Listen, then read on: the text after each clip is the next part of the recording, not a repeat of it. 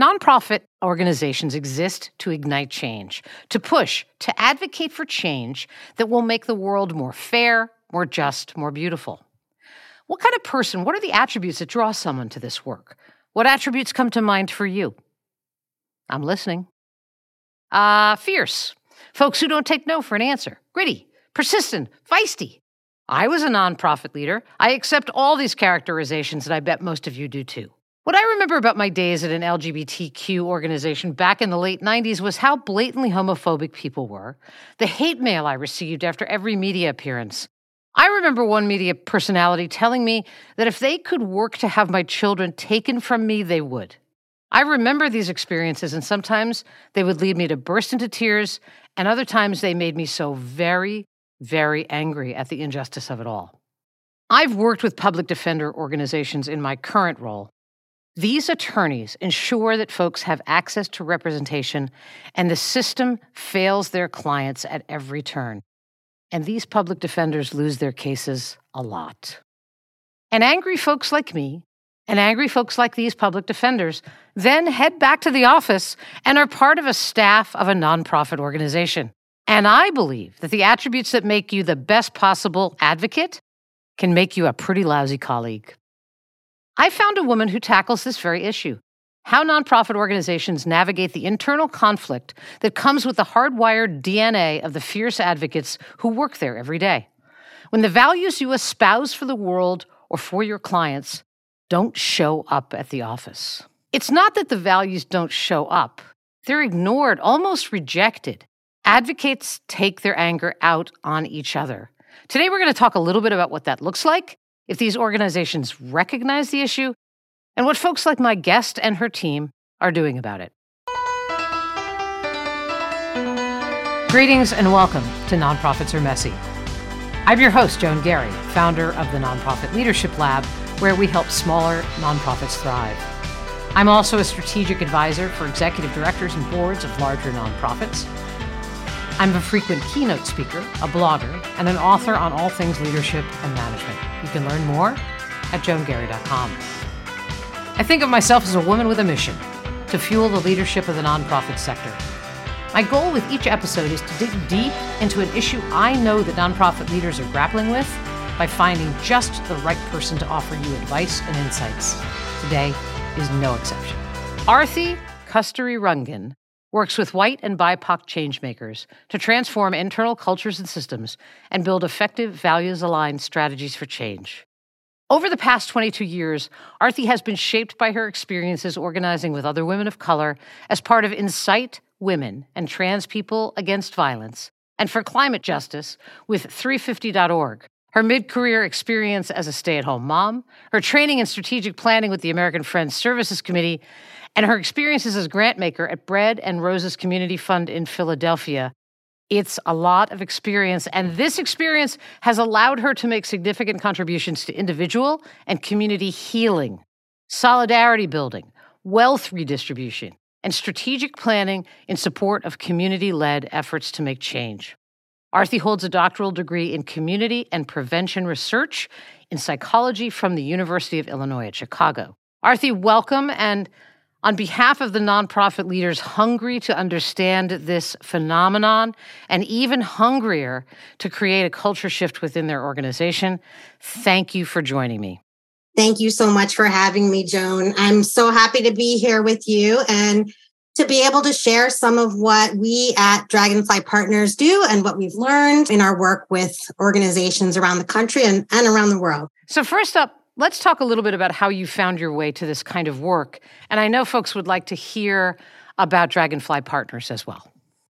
Absolutely. As you heard from my introduction, I'm a bit of a jack of all trades. I started out doing direct service work, actually was a theater major in college. I got politicized when I was working at a rape crisis center and got real angry.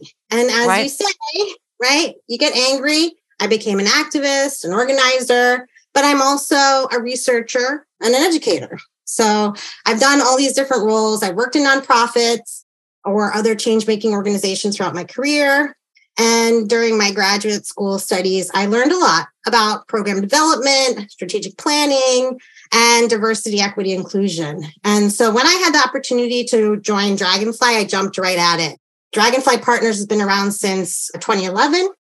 And we are a group of consultants who have a variety of skills and experience related to social change, to organizational development, organizing, negotiation, coaching, psychology, fundraising, the list goes on. So we really are an eclectic bunch. But one thing we all have in common is that we believe that how your organization functions actually matters in well, how I was I was actually going to ask you if you had to sit at a kitchen table and talk to a 12-year-old about what Dragonfly Partners does, what would you say? Yeah, so what I'd say is we help change makers get unstuck when they're feeling stuck.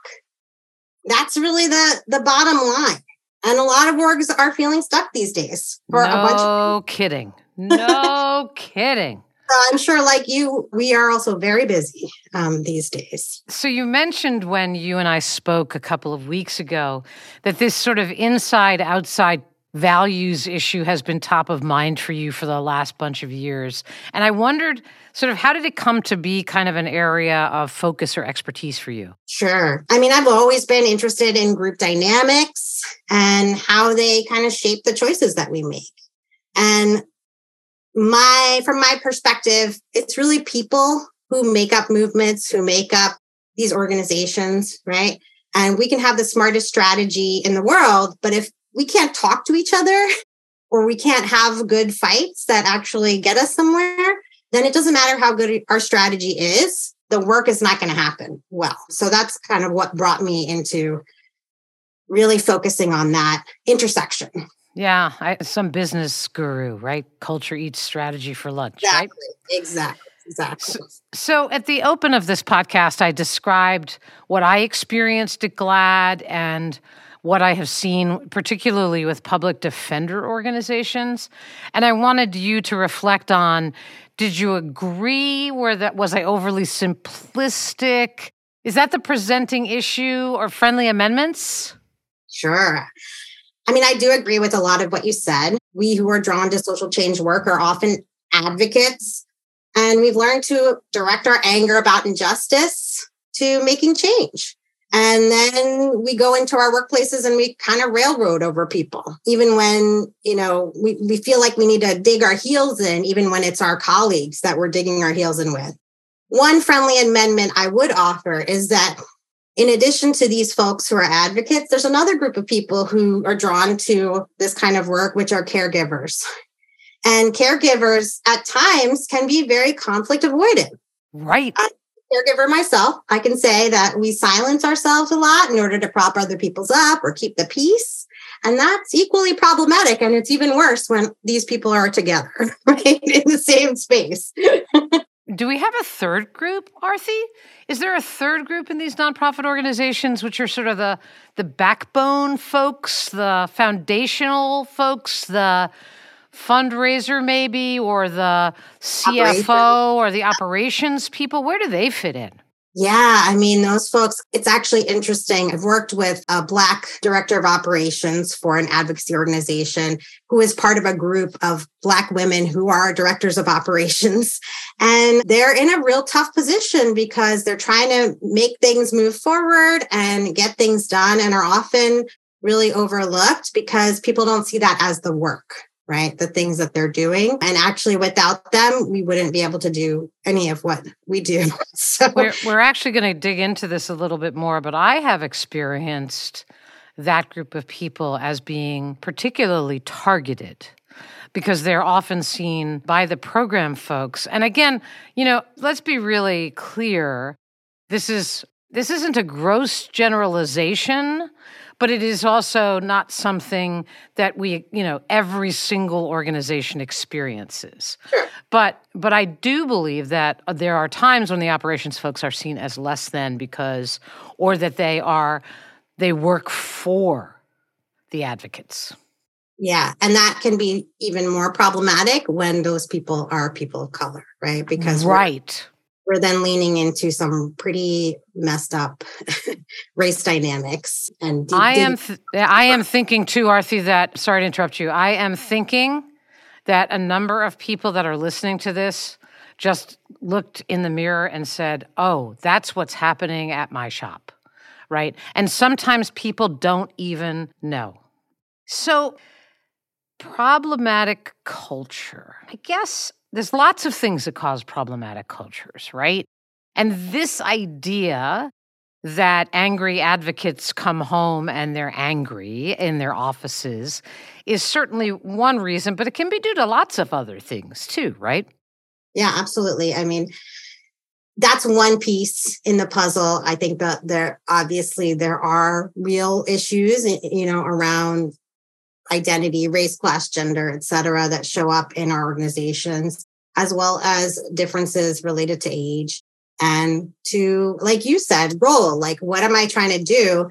And quite often, it's also sometimes can be just about our differences in how we think the work is supposed to get done. You know, so we we talk about like sometimes it's about underlying differences in our theory of change and we think that we're trying to do the same thing, but we have really different ways of, of thinking to do that. Um, and some of it is just about personalities and we get stuck in our, our own way of doing things. And one of my colleagues, Rebecca Subar, who's the partner in Dra- Dragonfly, just wrote a book called When to Talk, When to Fight, um, mm-hmm. which I recommend to. we'll put really, it in the show notes.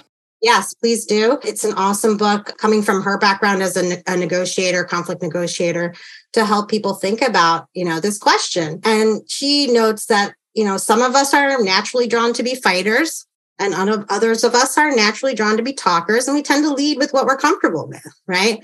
Rather than leading with what's actually going to be an effective way for us to get what we need. And sometimes that depends on the power differences of the people around us. But we don't start with that asking ourselves that question. So yeah. those are other dynamics can come into play. How about leadership? Where does that where does that come into play in the sort of I got a problematic culture? Do I do I have a problematic I could have a problematic leader who doesn't see it or is part of the problem, couldn't I?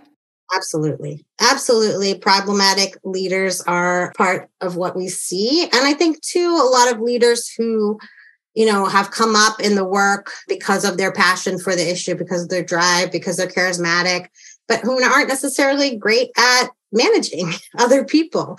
Right. And so that can really show up when you're trying to get your team to do the work on a day to day basis. Right. I also, and not to pick on lawyers, but maybe it will sound like I am. Lawyers aren't necessarily intrinsically good managers. No, that's not what they're trained to do. Right. And it's not what they're trained to do. It's yeah. not what they're trained to do. And uh, I will tell you, and I bet that's true of the coaches at Dragonfly too, that, oh my goodness, so much of the coaching that I do with CEOs of, you know, large nonprofit organizations is effective what does effective management look like which by the way are chops that i got in the for-profit sector not the not-for-profit sector right, right? i mean we when we come in through for-profit we, you get trained in, in business schools you get trained how to how to be managers in a lot of ways that we don't when we come in as passion first people who are experts in an issue, not necessarily experts in running an organization. And a lot of the people who end up, even if the leader, the top leader, if it's a it's kind of a hierarchical organization, is doing their best, it's hard for them to hire like that next level of leaders who have those good management skills too. So it can be at any level in the organization where you see these issues crop up too. So I'm interested in how clients come to you and how they present the issue, right? So I'll get people who I see, hear this all the time in the nonprofit sector. I can't raise money. I can't find board members. And those are symptoms of some other illness, right? Some other dysfunction in your organization. Something else is not clear. And so I wonder when a client comes your way, do they come to you and say, I have a culture problem? And if they don't say that, what is it that they do say that you then have to diagnose? Because that's what I love about my job is sort of the Columbo like diagnostics, right? Like, what do people come to you to say they need help with? And how do you then lead them to say, kind of you have a culture problem? Yeah. Two things. One, I would say we get a lot of people who come to us wanting to do strategic planning. And what we, I mean, we've literally started doing strategic planning for our own organization and then had to sort of scrap all of it, do a bunch of work with staff around just talking to each other, dealing with issues that have been coming up. And then the team that we worked with saying, like, actually, we know what we want our strategic plan to be and doing it themselves, right? Because if you can actually work well with each other, a lot of times you don't need somebody from the outside to come and help you. Right. You, you know your work. So it's really about knowing how to be together and talk to each other. So I'd say that's number one. And the number two is diversity, equity, inclusion, or racial justice work inside of organizations. People name that thinking like we want to make sure that we're you know doing right by people or that we're you know where we should be when a lot of times the issues in their organizations don't really have as much to do with race equity issues per se but are really about some of these other things. So right. There's some combination. Yep. Know. Interesting. Although we have, um, you know, I run a membership site for board and staff leaders of small to mid-sized nonprofits and are working with a DEI consultant on how to create a real sense of belonging for diverse leaders in that space. And as Pablo will tell me, DEI is everything everywhere. Absolutely. right. And so if you can't talk to someone because of a difference, whatever that difference might be, right? If you are treating a Gen Z and referring to them in the in the restroom as an entitled, you know, snot, right? And I have heard that, yeah. right? You have a culture problem because right. you ha- are not giving people equal agency. And that is the E in DEI, right? Yeah. And so I, I think it's that's why I really do like the word belonging because belonging doesn't say race, it doesn't say ability. It says, am I valued? Right? Do I belong here? And I I feel like that's it. So it's very interesting that DEI actually DEI work opens up a whole can of worms because when you start to talk about belonging, you're actually talking about such a bigger conversation. I mean, such a big conversation. And how you create belonging really involves, uh, for a lot of folks, learning a lot of skills that they never learned that are kind of basic skills in some ways around just like connecting with other people, meeting them where they're at, you know, getting to know folks, being curious. These are often a lot, a lot of the places that we start with folks. And, you know, active listening, all of those kinds of skills that we think of as soft skills that are not necessarily, you know, strategic planning or knowing how to run a campaign or all of those other kinds of things, right?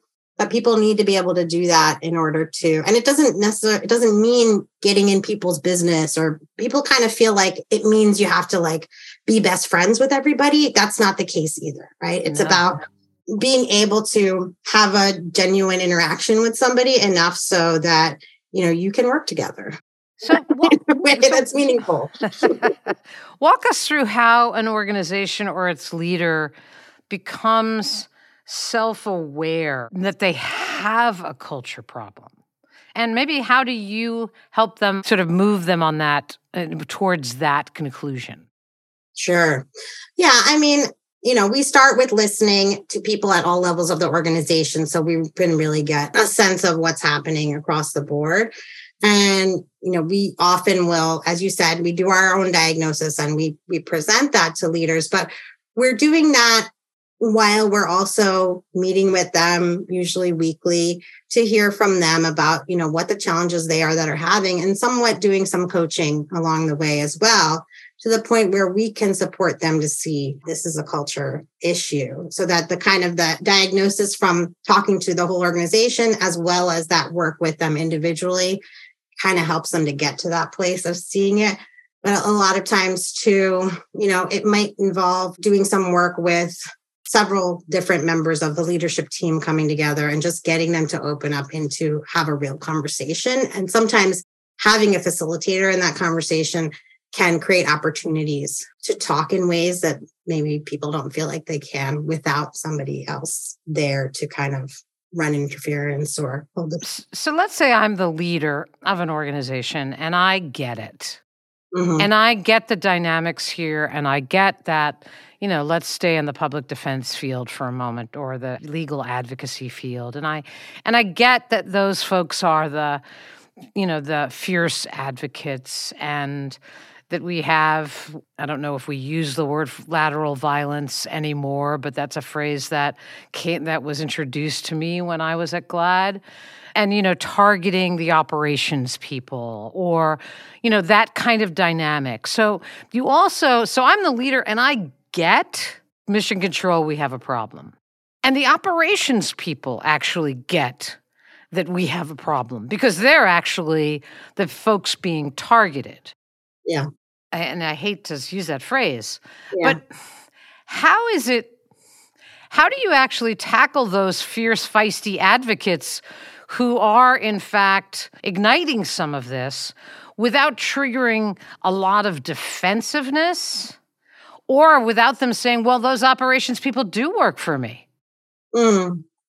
Yeah. I think these days I, I haven't heard people saying those operations people work for me in that in that plane of a way because I think people know enough to not say it out loud. No, I, and I right. And I, I I was putting I was putting, you know, sort of the thought balloon out of came out of my mouth. Yeah.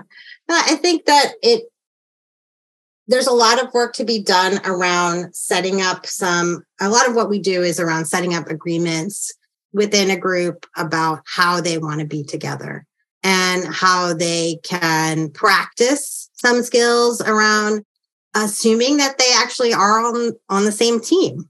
Hmm. And what so does can, that Can you give like? me an example of uh, some of those agreements? Yeah, absolutely. So, one of the things we often will say is that we want to speak from our own experience. We want to you know, assume good intent, but acknowledge our impact on the other people in the room. Things like just even, you know, being present in the space.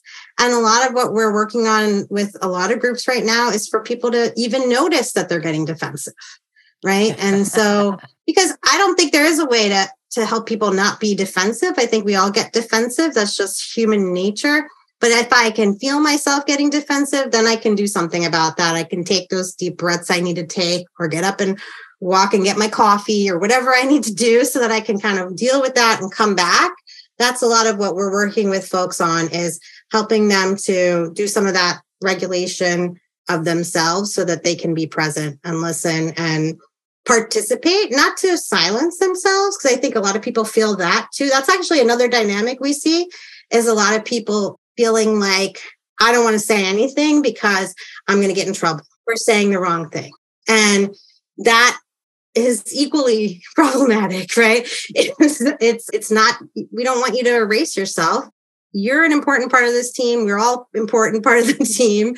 And so there must be a way for us to be able to actually talk to each other where we can all be a part of coming up with, you know, how we're going to work together. So that is what we work on a lot is helping people right size their participation and sort of feel the sense of themselves as part of a group, right? Because I think a lot of advocates also see themselves very much as individuals and and that savior kind of mentality is there too. Yes. Right? Yes. So these kinds of conversations can feel real processy to yes. a fierce advocate who gets now I'll curse, who gets shit done, right? How do you keep them present and engaged when you have people who are doers, mm-hmm. who are who are in this journey? And yeah. I think that's that's a big issue like for folks who bring in DEI consultants as well and and so I know you do that stuff too but but that to me it's it's oh this is so like I got to get back to the real work. How do you put that back against that? Yeah, a lot of times it's connected to the visioning. So if we're visioning a world in which we're free from prisons or whatever it might be that advocates are working on, right? To remind people to help pe- people see that that world also requires all of us to change how we are with each other. It's not only about getting rid of the prisons or cut, shutting them down, right? Yes. And so I think it's about really leading people a little bit into a deeper understanding of what it is they're working towards so that they can see this. If we can't get along as a multiracial group of people in who are all presumably have the same purpose, how do we expect this nation to deal with our race problem or to deal with our whatever problem it is you're working on. So, you know, you have a responsibility to practice this shit so that we can all do this in the future, right? And if you can't do it, then that's challenging to your vision that you have, right? Right. I think that's great. I think that the idea there in what you said was you have to make it come to life for that fierce advocate to say, I yes. can't get to that destination unless I actually engage and put and, and really live the outside values inside my organization. And that's going to actually take listening and that's going to take engagement and conversation and the kinds of things that you're actually speaking to today. And to say that this is the work also. That's one of the things we say a lot. We recently put together a set of tools called In It Together, and we did that in partnership with Interrupting Criminalization. That's working with a lot of small organizations around the country working to either defund the police or doing prison abolition work who are also having these same kind of conflicts in their organizations because they are, even though they're mostly majority people of color organizations, they're also advocates or caregivers or, you know, people from different backgrounds who are trying to work together. And one of the things we have in that toolkit is a set of group agreements that you can start with. There's also a diagnostic tool that you can just ask yourself some questions if you're trying to figure out why are we stuck?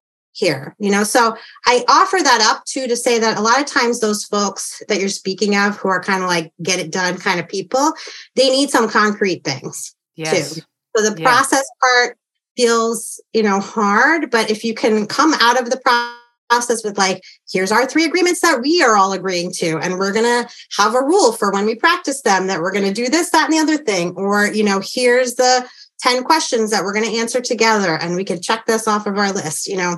That can be helpful to those folks too to have some real concrete ways forward instead of feeling like oh we're just sitting here talking talking or listening or whatever it is you know.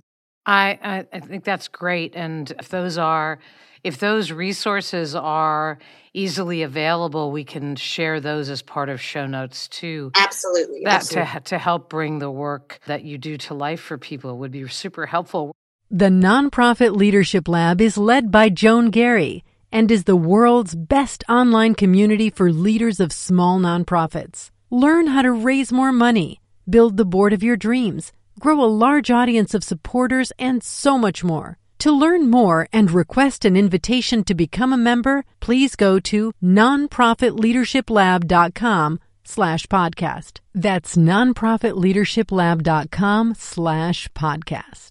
We're actually having a conversation about fierce advocates and how they don't always make the finest colleagues. We're having a conversation about the inside values of an organization not always aligning with the outside values of the work. And we're having this conversation with Aarati Kasturi And she's with Dragonfly Partners. And when you go to their website, which is, help me, www.dragonfly-partners.com.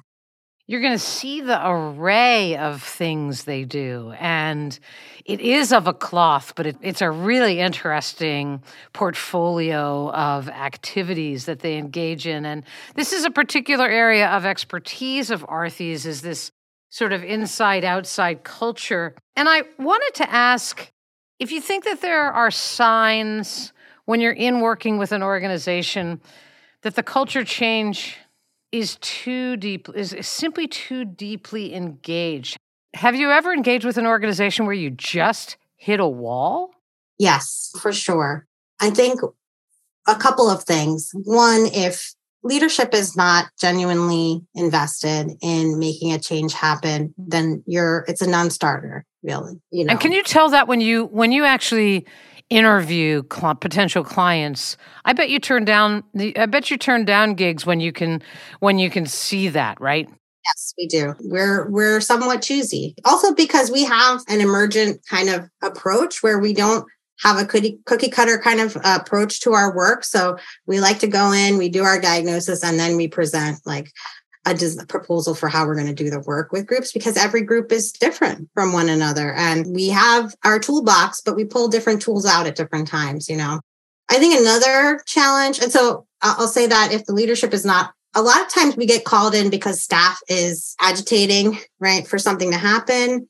Mm-hmm. That's great. That's important. That's an important part of it. But if leadership is sort of trying to, you know, placate staff by bringing us in, then that's that's not going to work, unfortunately, right? And the other piece is, and this is something we're seeing a lot right now, is a challenge of rapid growth in an organization while you're trying to do organizational change. A lot of orgs are staffing up right now or have been in the last couple of years, money coming in from different foundations, funders opening up their coffers a little bit more, and people doubling and tripling their staff size without taking the time to attend to culture along the way. Yeah. And really make it difficult for a culture change process to take root. And partly that's just practical. It's like there's new people coming in every month and they each have to be kind of brought up to speed on like where were we where are we now where are we trying to go you know and that's okay i'm not saying never add anybody but adding you know 20 people during that maybe you need to pause and sort of right size and then get into the change process because otherwise you do kind of feel like you're spinning your wheels a bit and you're very understandably focused on onboarding people and getting them into their roles. There's so, also an argument I, have seen with clients where you bring on a new cohort and then like that you stage it in such a way, yes. right? So that you you bring on a new cohort. I'm working with one organization right now where it was yeah, where there's a sort of an old guard. It was a spin-off from a larger organization, and yep. it is now on its own, and it's grown quite rapidly. Mm-hmm. And the growth has happened largely with diverse folks. Mm-hmm. So that you have one group of people, half the half that group is largely white. Yep. Was part of a larger institution. And yep. that's a very, very different kind of a mindset Yep.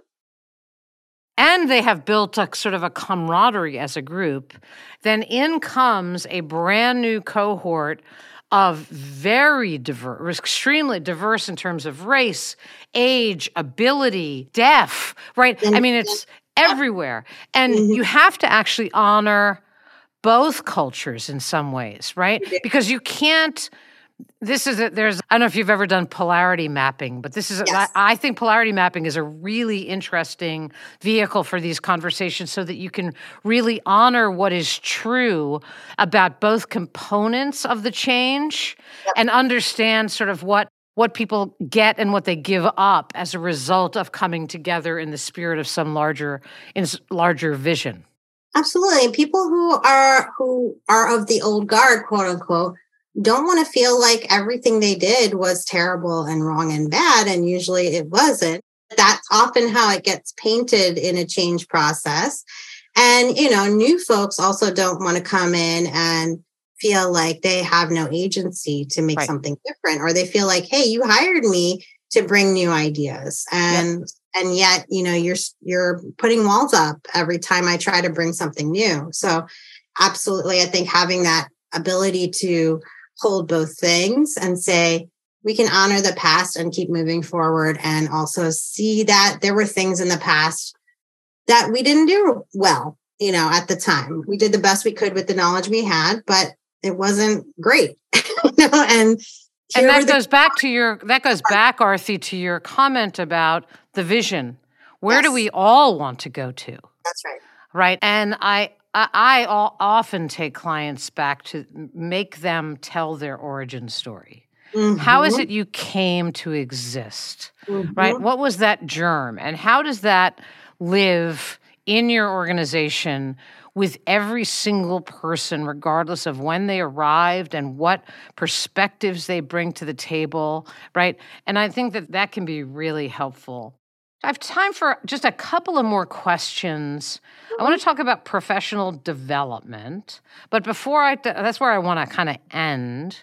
But what I what I want to talk about is where do unions fit into all of this? This is a, you know, front page of the Chronicle of Philanthropy this month is sort of the world of unions. We're seeing it, we're mm-hmm. living it. Some nonprofit organizations have been there a long time, others are moving in that direction. Does that uh, uh just talk a little bit about the role unions play in culture? Yeah, it's a great question. I think unions can be a powerful mechanism for transparency and for organizational change. And also, there is a way in which the way we have set up unions traditionally with the idea of, you know, management and staff does in some ways create some wedge in relationship building. I don't think it has to be that way, but that is what sometimes ends up happening. And I'd say another thing is within unions themselves, right? Like there's a desire to show up as a, a solid block, and there's often a lot of differences amongst people who are within unions. And it can be hard to address those issues, especially for us as consultants coming from outside, Right. um, to touch those issues because you know what happened the union is we need to not be union vested we need to not be seen as anti-union we're not actually be we're not trying to be anti-union but we want No. to you know support unions to do that internal work as well so it can be challenging i think it requires a lot of thoughtfulness and i think there's some ways in which we need to bring bring in there's a certain masculinity i'll, I'll say to unions Hmm. that when and when i say that what i mean is in the ways that it's been set up as like a, a power block that's assertive and that's right that's in this kind of advocacy fight Yeah. mode Very interesting. Yeah. opposed to being relational and i think there's a way that you can have both and i think I, i'm looking for those examples actually out in the world right now we're, we're having those conversations because we believe they're out there but we are seeing that challenge and especially the newer unions that are forming in nonprofits right now is you know how do you make sure that you are especially because a lot of these organizations have a lot of new leaders of color coming in who then get set up as you know management being Yes. oppositional right so it's It's really so complicated. complicated. Yeah, it's really hard. It's hard to talk about, honestly, because you kind of get like, oh, I don't want, I don't want anybody to think that I'm pro union, pro management, and you know, whatever. It's it's really about seeing how can that be a really effective tool for supporting workers to get these liberatory goals that we all want, right? And for managers to be able to hear that well too. Well, and I would just say that in your travels, a model of a nonprofit organization that has a union and a culture that is really healthy would be something that I should I, should actually shine a light on that by sort of talking about that or with that organization on a podcast. So let's let's let's keep looking together. My last question. One of the things that I feel like I've heard throughout this conversation is that there are skills. Mhm.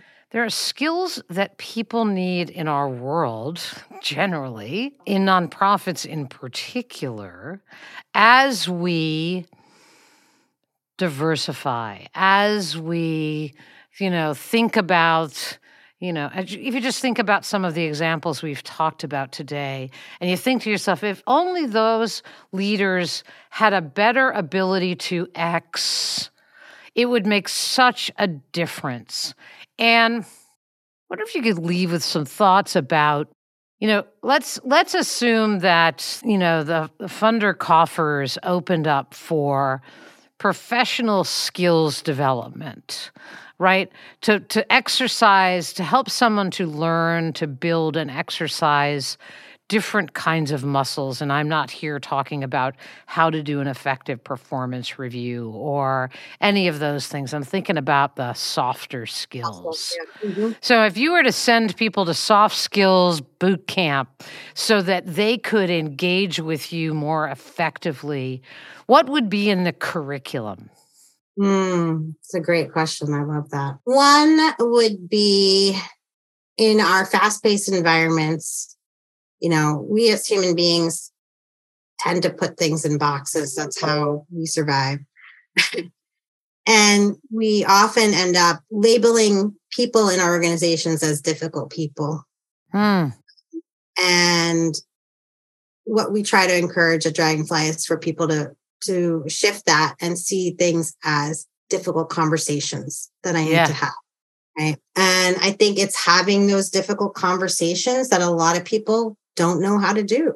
They don't know how to have difficult conversations where maybe there's not somebody who's all right or all wrong, or maybe you have to give some hard feedback to somebody. I think giving and receiving feedback is another one because, and especially when we're talking about race dynamics or dynamics across difference, where folks are afraid to give feedback for fear of being seen as critical or racist or whatever it might be. And that's actually doing people that you are working under you a disservice to not give them the opportunity to grow and to learn. And so I think that giving and receiving feedback, having difficult conversations, and getting real curious with the folks that you work with, being able to really have genuine curiosity about them so that you can understand how to make the best use of them too. I mean, that to me, it's strategic, right? It's like, I want to know as much about you so that I can deploy you in this work in a way that's going to be the most effective, right? So I think some of those are some of the soft skills I would want for the leaders that I work with as well.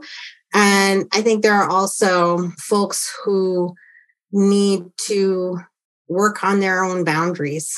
Mm right? Like some leaders are just all over the place. They don't know, they're getting pulled in so many different directions. And that's leading them to burnout. I mean, they, they, that's the other side of this getting angry coin. And what makes yeah. us bad colleagues is that we are burnt out um, we feel out of control right? And I, and i know you used the word targeted before and sometimes it's targeting sometimes it's collateral damage right? We're yeah. just like in the wake of somebody who's just real too too strained right? And they're just like all over everybody around them and they don't even know it or mean it but i think that's another soft skill i would offer up to the leaders i work with is how do you both create boundaries for yourself and model that for your staff so that we all can be in this for the long haul.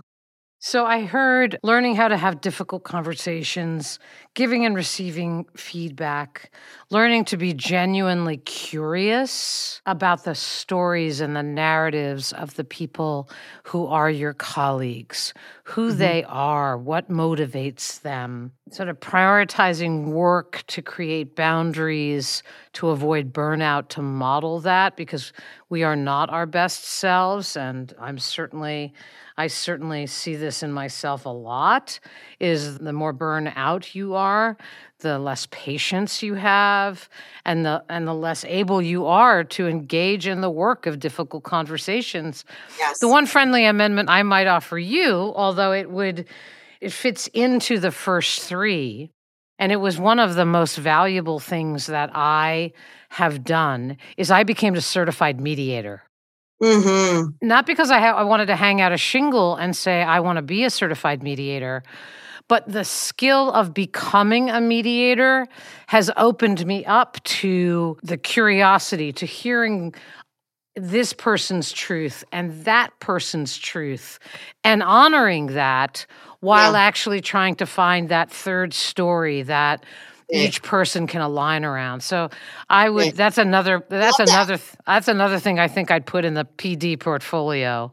That. That's great. Yeah. Mm-hmm. So thank you, Aarati. I really appreciate the thoughtfulness about this and I really do think that we're not spending enough time talking about the culture inside our organizations and that it can, in fact, thwart our ability to achieve the visions that we create for ourselves. And if if we have done anything today, Aarati, to get people to be a little bit more reflective about what's happening in their organization and how mm-hmm. they might actually become more self-aware and some steps they might take, then then I think we've probably had a pretty good day at the office. Agreed. Agreed. That's my hope as well. Thanks so much for giving me the opportunity to be part of this conversation. Well, thank you for the work that you're doing because it is so critical, especially in the world we live in today. So keep up the good work down there at Dragonfly. And thank you for your time today. And for those of you who listened, I hope you found the conversation as valuable as I did. Thanks for the work that you do, and we'll see you next time. Thanks so much for spending time with me today. I hope you found the conversation valuable as you navigate the messy world of nonprofits. Check out all my other resources at joangarry.com. Hope you find them helpful too. Lastly, thank you for the work you do to repair the world in ways large and small. I'll see you next time.